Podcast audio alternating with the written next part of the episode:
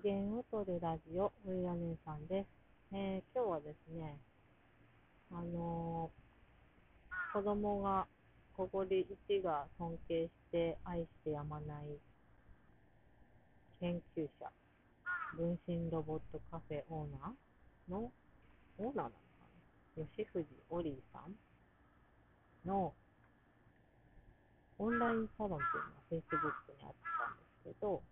それに入りましたという話をさせていただきます。もうオンラインサロンってなんやねんって今まで結構思ってたんですけど、なんかオリーさんがロボットアームを段ボールで作るみたいなののこうコツっていうのかな、そういうのやるよみたいなのを動画でちょこっと流してるのたまたま フェイスブック で見つけて、で、うちの子にこれ面白そうだよって言って見せて、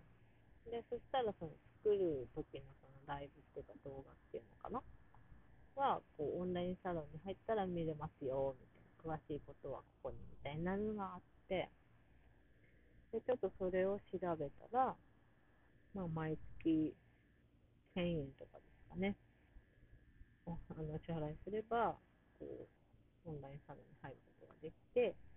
でまあ、自分もこういろいろ活用したければ発言したければ発言できるしみたいなのがあったので、あこれはちょっと子供がこう喜ぶだろうなっていうふうに思ったので、で、まあ、子供と相談して入りたいってことでしたので、うん、で入りました。で、まあ、家族でひとりいっことかじゃなくていちアカウントとかじゃなくて家族で見れる、見れるみたいなので時々こう見てるんですけど、おじさんがこうどっかに講演会に行って活動してたりとか、まあ、どっかの番組に行って誰かと喋ってたり、あとはそのあそうそうオンラインサロンの名前がオリーブ部部活の部オリーはオリーさんですよね、うん、なんかそれもなんかオリーブっていうのでちょっとこうピンときて、あ面白いなと思って、まあ、それもなんか入りたいっていうふうに思ったきっかけだったんですけど、すごい、まあ、入ってみたら本当にいろんな人いるんですよね。織姫パイロットの方もいるし、そのやっぱ車椅子ユーザーの方ですよねもいるし、まあ、難病の方もいるし、あとは感覚過敏の方もいるし、でも全然普通に普通の人もいるし、まあ、なんならそのね東大とか京大とかそういうところの芸能出身の優秀な人とかもいたりとかするし、でもなんか別になんかそれだからどうこうとか意識高い系とかじゃなくて、みんななんかこうあったかいっていうか、なんかみんなで一緒に困りごと解決しようみたいなすごいワイワイした感じがあって、すごい入ってよかったなっていうふうに今思ってます。うん、でまあなんかそのこんなんが今最近困ってるからこういうの困りごとを解消する発明をしてくれみたいなとか思ったりとか、うん、でなんかそれをこう無限にしないっていうかどうせ無理だよみたいなのが全然ないんですよね。うん、なんかこうこれしてください、あれしてくださいっていうのがポンポンポンって流れてきたら、あ、もうそれやってるとか、それいいね、ちょっと考えようとか、私だったらこうする、僕だったらこうするみたいなのをこうみんなでやいやい話してたりとか、でもなんか全然関係ないゲームの話してたりとか、なんかこうゆるーく喋ってるオリーさんとか、ね、中にいらっしゃる方とか、もう何人かその中心になって動いてらっしゃる方いるんですけど、そういう人たちの話を聞くとか、うん、この間はなんだっけな、なんかそのゲリラライブっていうのがあって、そこでこういきなりやりだしたりするんですけど、そうそう、なんかその、京都の街がどんなとこかみたいなのを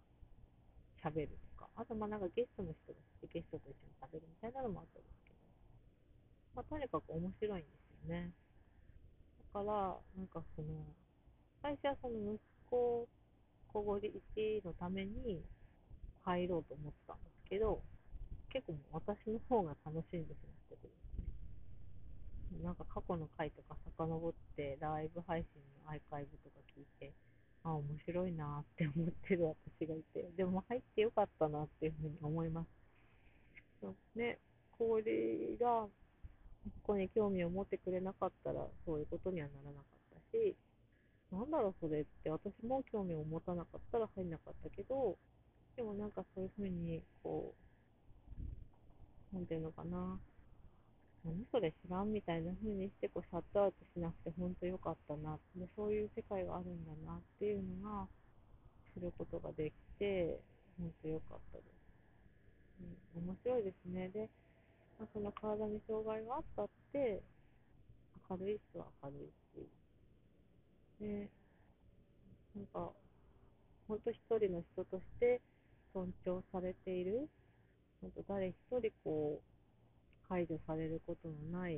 世界っていうのが、きっと